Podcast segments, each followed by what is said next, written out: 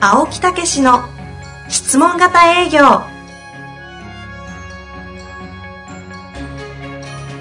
営業それは商売の原点トヨタ大阪ガス生協などの営業マンも実践2万人を超える営業支援を行った青木武しが営業の真髄を語り尽くします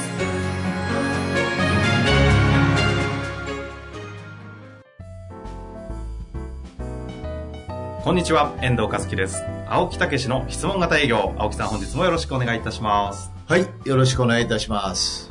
さあ、えー今日はですね、前回の高輪ジーゼルの石川さんに続きまして、今度はまた別の会社なんですけども、そうなんですまたね。有力なゲストがそうなん来でてすね。くださっております。やっぱりあの、質問型営業でね、いろんな部門、いろんな業種いらっしゃって、えーいろんな成果上げていただいてるんで、あの、皆さんに実例を聞いていただくとより真実味が出てくるということで真実味がね。そうですね。そうそう、はい思わずね。そうですよ。やっぱり真実かどうかっていうのが重要ですからね。ねだからそういうことで、やっぱり数多くの方に出ていただいたらということで、えー今日はまた別の方にのお声をかけました。というわけでご紹介したいと思います。本日お越しいただきましたのは、株式会社日本経営の沢木隆課長にお越しいただいております。沢木さんよろしくお願いいたします。よろしくお願いします。はいよろしくお願いいたします。もうお二方は、えーお二方というか先生ですもんね、青木先生は。そうですよ。おお教えしたのはいつぐらいの話になもるうんですか3年ぐらい前で、実はね、はい意外と最近ですねあのそうなんですよ。この個人でマンツーマンで教えた最後の人なんですよ。直々の学びです。そうそうそう、私の直々の熱い思いをですね、はあ。伝えなが ら、よく受け取り切りましたね。すすごいですね。心から悪 だわ。いや、熱い熱い思いをね、なかなかね、受け取り受け取られない人もいますからね。そんな沢木さんなわけですね。そうそうそうそう。まあ、日本経営さんというとね、ええ税理士を基盤にしてもう50年ぐらい経つ、ええもうすごい有名なコンサルティング会社で。そうですよ。やっぱある部門で日本一っていうね、えーすごい有名な会社ですよね。その中でええ新卒で入られてコンサルタントとして17年ええで今課長で活躍されている沢木さんですので、はそんな沢木さんが一体どんな形で営業に苦労してたのかそうそうそとうい。うあたりをね、ええ今回あの、佐々木さんとか個人もやって、個人でまず受けられたんですよ。実は。会社の研修とかいうことではなくて、そうそうそう。個人で受けられて悩んでられたんでしょうね。はいはい個人で受けられて、それで、その実績に注目を会社がしてですね、はいはい会社にも導入したっていうね。うー んそういう非常にですね、あの、こうね、えー成果を本当に上げていただいた方なんですけどね。これ今回ね、やっぱりそんだけの立派な会社ですから、これあの、倫理とかも書いていただいてね、出てきていただいたんですけどね。はい。で、社長にも直々になんかお声をかけていただいて、え、はいあの、事前に社長の面談を受けまして、ねえぜひ、あの、この質問型営業のええお素晴らしさとか、えお話しできるようにしてきなさいと。へえすごい社長ですね。さすが社長 すごいですねこれ、ね出るためにそうそう倫理必要なんですねそらそうですよね。やっぱ会社の名前が出てきますからね。えーそれもそうやって認めていただいてというようなことなんです。はい。それだけ立派な成績が出たんでしょうがそうですまねあ。早速ね、えあのいろいろとご質問していきたいと思うんですけれども、えまあ具体的に少しだけあのコンサルティングってなかなか皆さん、リスナーの方もわ知らない世界だと思うんで、はい実際どんな仕事をされているのかっていうのをちょっとだけご説明いただけますか。はい。あの、私は今、事業開発部というところで、はい。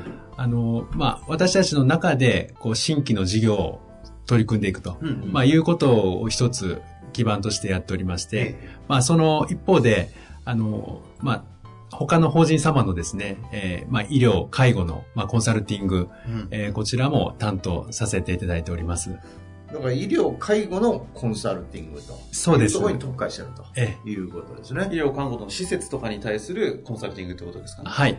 そちらに、まあ、強みを持った、あの、コンサルティング会社になります。医療、介護の施設を良くする。はい。あるいは医療施設のか、施設を立ち上げようとしてるところの応援をする、コンサルティングすると、まあこういうようなことですね。そうですねえ。はい。で、それをするにあたって、うん自社でもまだそういう実例がないので、はい。自社でも立ち上げたとえーそういでうす。部分があって、そこへ佐々木さんが、はい。えー、いか、行ったとそうですねいうことですね。はい行かれたということですね。はい。そこをちょっとお話しいただけますか。どういうものかはい。ちょうど4年近く前になるんですが、まあ、在宅の医療ということで、うんまあ、訪問看護ステーションという事業所があるんですが、まあ、それを新規で、まあ、グループの中で立ち上げようと。で、まあ、立ち上げるにあたってですね、まあ、常駐で、うんうんあの、行ってこいということで、現場にどっぷり入ってうんえおりました。じゃあコンサルティング会社ですけど、本当にもう事業自体を立ち上げたんですね。そうですねそ。こに出向で送り込まれたと。はい。この業界的に訪問看護って結ええ構皆さん知らないと思うんですけど、ざっくりイメージで言うと何をする業界になるんですか、はい。あの、訪問看護って言いますのは、まあ、高齢者の方であったりとか、まあ、自宅でのその医療を受ける必要がある方に対して、私たちの訪問看護ステーションの事業所から、あの看護師がですね、直接、えー利用者の方のご自宅に行ったり、えー施設に行ったりして、うんうんえー看護を行うと、まあ、いうようなお仕事になります。実際に看護師さんっていうと、はい。なんか私素人なんで、その一般的な感覚で言うと、病院にいらっしゃると思うんですけど、ええそうではなくて、はい。その訪問看護ステーションっていうところにこう登録している方々が、はい。実際には病院で仕事をするんじゃなくて、そのそれぞれの一般的な家に行って、えーこう、看護じ、看護の仕事をしてくださるってことですかはい。その通りですそれ。を送り込むというか、行ってもらうっていう。そうですね。はい。それを訪問看護っていうんですね。はい。実際どのくらいの数日本にそうですね。まあ、看護師の方が、大体今150万人ぐらいいらっしゃると思うんですが、ね。大体まあ2%とか、うんまだあの3%弱ぐらいのまあ数かと思います。さ、3万人ぐらい日本にいらっしゃって。そうですねで、。その方々は病院ではなくて実際の家とかに行って、はい。看護のお仕事、具体的に看護のお仕事っていうと、はい。例えば、あの、まあ、あの、お薬を飲むのにですね、あの、それを手伝いをしたりとか、はい、はい。で、まあ、お風呂になかなか入れないとか、まあ、医療的な対応が、処置がですね、必要な場合とか、いうことの、その、サポートなどもいたします。うん。はい。という仕組みがある中において、はい。営業をするとなると、誰に何をすることが営業になってくるんですかえあの、基本はですね、あの、えー利用者の方をご紹介をいただくんですが、はい。あの、ケアマネージャーさんっていう、まあ、国家資格を持った方が、あの、まあ、そういう事業所がありまして、そこに訪問をして、で、そのケアマネージャーさんが、こう、えーその自宅での生活に必要なプランを組んでおられますので、まあ、そのプランに我々の訪問看護ステーションも、あの、必要だと、まあ、組み込んでいただきたいというような営業をですね、ケアマネージャーさんに行う。あじゃあそうすると国家資格のケアマネージャーさんという方々がいて、はい。そその方々がやるというやるのはその介看護を受ける人たちのプランニングをすると、そうですねそ。の人たちに向けて営業することでその先にいる利用者の方々をご紹介してもらうというのが営業ってことですかえ、その通りです。なるほどはい。そうすると利用者っていうのは一般の家庭のえ、方そうですそうねで。すかはい。もう一般の家庭の方、自宅に生活されている方になります。というところで、ケアマネージャーに対するそうですそねの。利用者の方々の営業を、えついあのコンサルではなくて事業を立ち上げてしまったばっかりにえええ実際に自分が営業を知らなきしなければいけなくなったそうそうというのが沢木さんで。ええその営業方法が全然分かんない。はい。ええで、ケアマネージャーっていう人は忙しいんですよね。そうなんですねね。はい。へえなんであんな忙しいんですかね。いや、本当にもう、毎月担当の利用者の方のご自宅に伺っていますし、ああ毎月行かなかったやそういう資料のこととか、非常にもうなかなか時間が取れないとうんいう状況ですね。よく日本の国としては増やしていこうとしている訪問看護だけではなくて訪問介護とかもプランニングされているのはケアマネージャーさんですもんね。え、そうですね。そうするとまあ仕事ね、ずっと国としても数足りてないって言ってますしね、はいその方々に営業しなきゃいけないと。え、そうです。うーんそれでどういう営業をしたかっていう、その辺をちょっとおはい話をいただけますか。あの、まあ、最初はですね、まあ、飛び込みの営業になるんですけれども、あの、いろいろまあ、訪問先は決まってますので、まあ、ルート営業みたいな形です。で、その中で、まあ、ご紹介をいただくということで、で、最初はもう、私はお願いして、なんとか紹介してもらえませんか、とえーいうような形で、それがなかなかうまくいかずに、はい、えー悩んでたと。悩んでました。ということですね。はいで、聞くとこによると、会社からは頑張ってこいって言われる。そうですで、えね。ー看護、訪問看護のステーションはい。の人たちには、なんか、どう、どうなんですかそうです。まあ、はい本社から何しに来たんだろうっていう思いは、まあまそこそこには看護師の方々がいらっしゃるんあ、で。基本は看護師のメンバーの職場ですのうんうんうでん、なんかはい。早く私たちの行くとこ取ってきてよみたいなのあるんですかあ、もうあったかもしれませんね。そうはでい。すよね、自分たちの職場作ってくれよって話ですもんね。まあ、営業は看護師のメンバーもですね、ええ最初解説の時はみんなで手分けしてええ行っておりましたけど、看護師さんたち自ら、はい。そんなことするんですね。うん、で、そういう中でうまくいかずに、で、悩んでたと。そうです。はい。非常に、こう、悩みが深かった感じがそ聞ういでてすますけねど。ね。あの、完全にもう自信を失った状態で、あの、当社に入社して、あの、これだけこう悩んだと言いますか、自信をなくしたことはなか何ったヶな月。ぐらいですか、それが。何年ぐらいですか何ヶ月17年ですね。 17年ですけど、そこの悩んだ時期。は、あの、立ち上げ、そうですね。半年ぐらいでしょうか。ああ、悩み。は。い。それで、なんかいろんな営業を調べて、はい。はい。そこちょっと話いただけますか、でもう、わらをもすがる思いで何かそれを救ってくれるところはないかなっていうので、うんセミナーを片っ端から調べて、たまたまインターネットで調べたのが、青木先生の質問型営業のセミナーだったんですね。へえ。で、申し込みました。はい。で、ね、それまでに、申し込むまでに本も読まれて、はい。で、来られたっていう、そうですね。で、どうやったんですかええあの、もうセミナー終わりまして、あなんとか今の現状を打開できるかもしれないなっていう、こう、希望が見えたように思って、どこに希望が見えましたかやはりあの、いろんな営業の本とかう、んあの、セミナーはあるんですが、その、こういうふうにすれば、あの、お役立ちが、しな、お役立ちしながら、えーまた、えー契約に結びつくというやり方をですね、あの、きちんとこう、教えていただいた。で、それがもう型になっている。うん。そこに非常に魅力がありました。ね、そういう、それでその頃が私の最後のマンツーマンで指導してるへえ人なんですよね。またこれが、当然、青木さんはうん、この業界の営業は経験ないですよね。ないですね、知りませんね。でもやっぱり、ハマるんですね。うん関係ないんですねだからそれ聞はいて、はいどういうふうにアプローチするかっていう。うん。だから、ケアマネージャーのアプローチが困ってるっていうことだから、ケアマネージャーはどういう人で、どういう状況なんですかと。うんじゃあ、それはこういう営業で行きましょうっていうようなことを手作りでやりましたね、あの時そうですね。基はい。本を教えながらね。えあの、手作りで本当にスクリプトですね、を、えー最初のアプローチの段階、また、プレゼンテーションの段階、うんそれもすべてこう一緒にですね、あの、話をしながら作っていきまして、へえへえ、そこまでするんですね。えあの時、確か3ステップで。え、そうですね、うんあの、3ステップ手法で行こうと。何ですか、スリーステップ。なんですか、はい。で、あの、飛び込み営業ですので、一段階目はご挨拶に伺いましたっていうことで関係性を作る。ほうほうほで、少し現状をお聞きして、はい。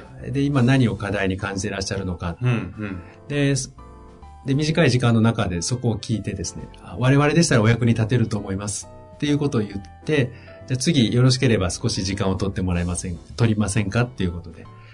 で、で、つ2ステップ。 2ステップ。あ、一旦帰っちゃうんですか、そこで。そう帰ります。で、2ステップ目では、いその担当の方によりもう少し深くですね、お話を聞いて、うんで、私たちのステーションがどのように、このケアマネージャー様、また、えっと、ご利用者の方にですね、お役立ちするかというのを実感いただいて、うん。で、次は、お一人ではなくて、その、事業所にいるケアマネージャーの方々複数いますので、複数、皆さん集まっている時にうん、我々のお話をいたしましょうかということで、これが3ステップ目ですよね。今のか。えほえうだから、その看護、えー訪問、えーステーションですかステーションですえね。はい。えに、えーケアマネージャーか。はい。ケアマネージャーがたくさん集まってるところでのプレゼンをする、ねうんうん。ええ一はい人じゃないですからね。そうですね。うんリーダーの方に話してセミナー営業みたいな形にそうしそうてそうそう集めていただいてやるってことですかそうそはい。うで、セミナーをするあたり、セミナーをするにあたっても、どういうセミナーをするかということを全部一緒に作ったんですよね。え、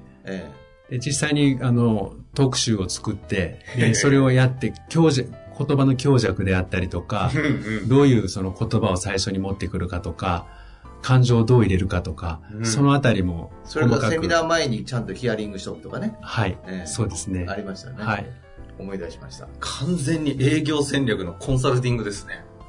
まあ、だからマンツーマンですとね、うんそういうこともできますし、それから企業で今言ってても、同じように企業全体で聞いて、戦略を練っていくっていうようなことはやりますよね。へえ。その結果がはい。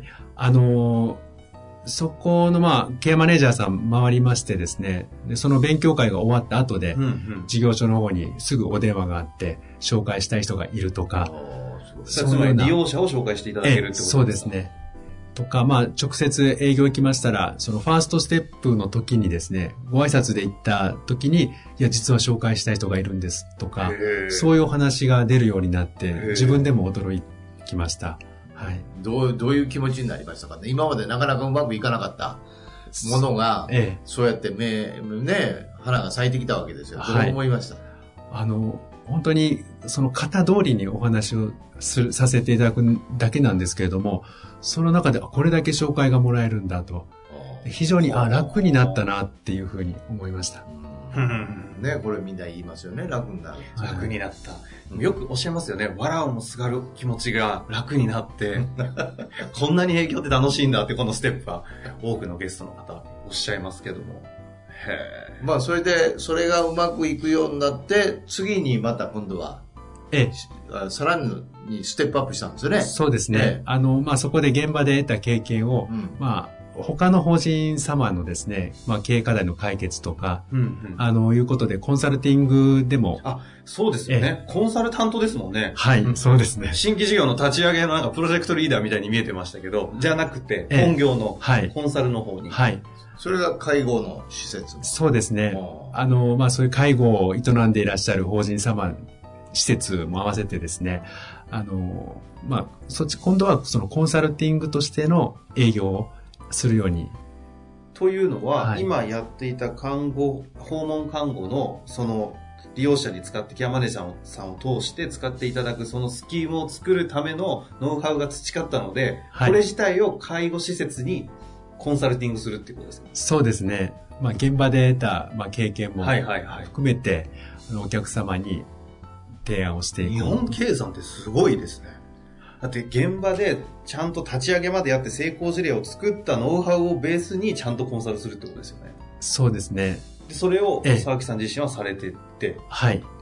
あえーの、私たちの考え方として、やはり自分たちでこう現場で経験したもの、えーそこでこううまくいったこと、いかなかったことも、うん全部分かった上で、やはりお客様にご提案していこうという考えがありまあ、ます。それがやっぱりね、はいあうんの、非常に信念としてあると。はい。それにプラス、今度は質問型営業のえヒアリング方法え、はい、えー営業展開方法っていうのをね、使っていただいたんですよね。そうですね。はい。えーそれがなんか、どうなったんですか、実際の。もともとどうやったのパかッケージっていうんどうなですかね。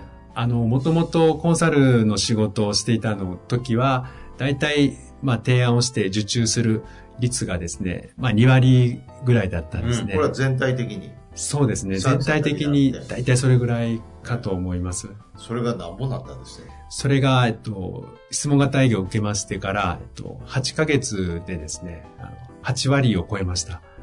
それは、件数はどうなんですか件数は、えっと、大体15件ぐらいですね、ご提案をしまして、で、そのうちのまあ8割を超えるぐらいの契約書をいただきました。 ?2 割が8割って、8割言ったら、はい。ほほぼ、ほぼぼでですすよよねね、ほぼ。黒人が8割言ったら、はい。普通はね、4割、5割なんですよ、これ。これでも大したもんなんですよ。うん野球の一流打者は3割3分ですからね。うん、だから、その例えが 正しいのかどうかでもわかりませんいけどやいや、同じようなもんなんであ、すそうなんですね。よ。うん、それが4割、5割いったらね、ああ、もうクロージング大したもんですよ。はそれは8割でしょ。はい。化け物ですよ、それ。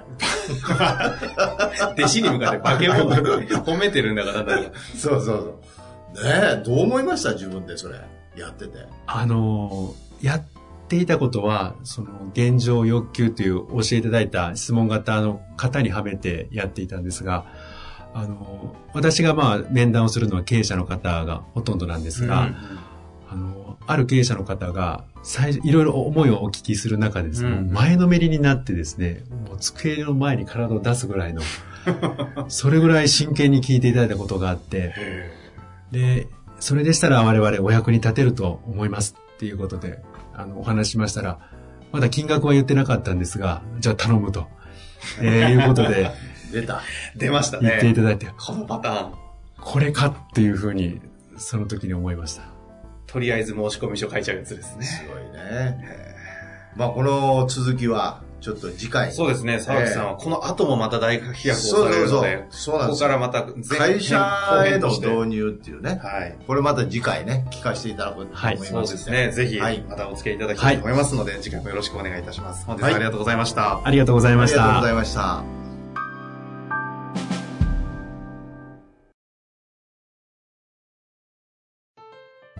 本日の番組はいかがでしたか番組では青木武氏への質問を受け付けておりますウェブ検索で「質問型営業」と入力し検索結果に出てくるオフィシャルウェブサイトにアクセスその中のポッドキャストのバナーから質問フォームにご入力くださいたくさんのご応募お待ちしております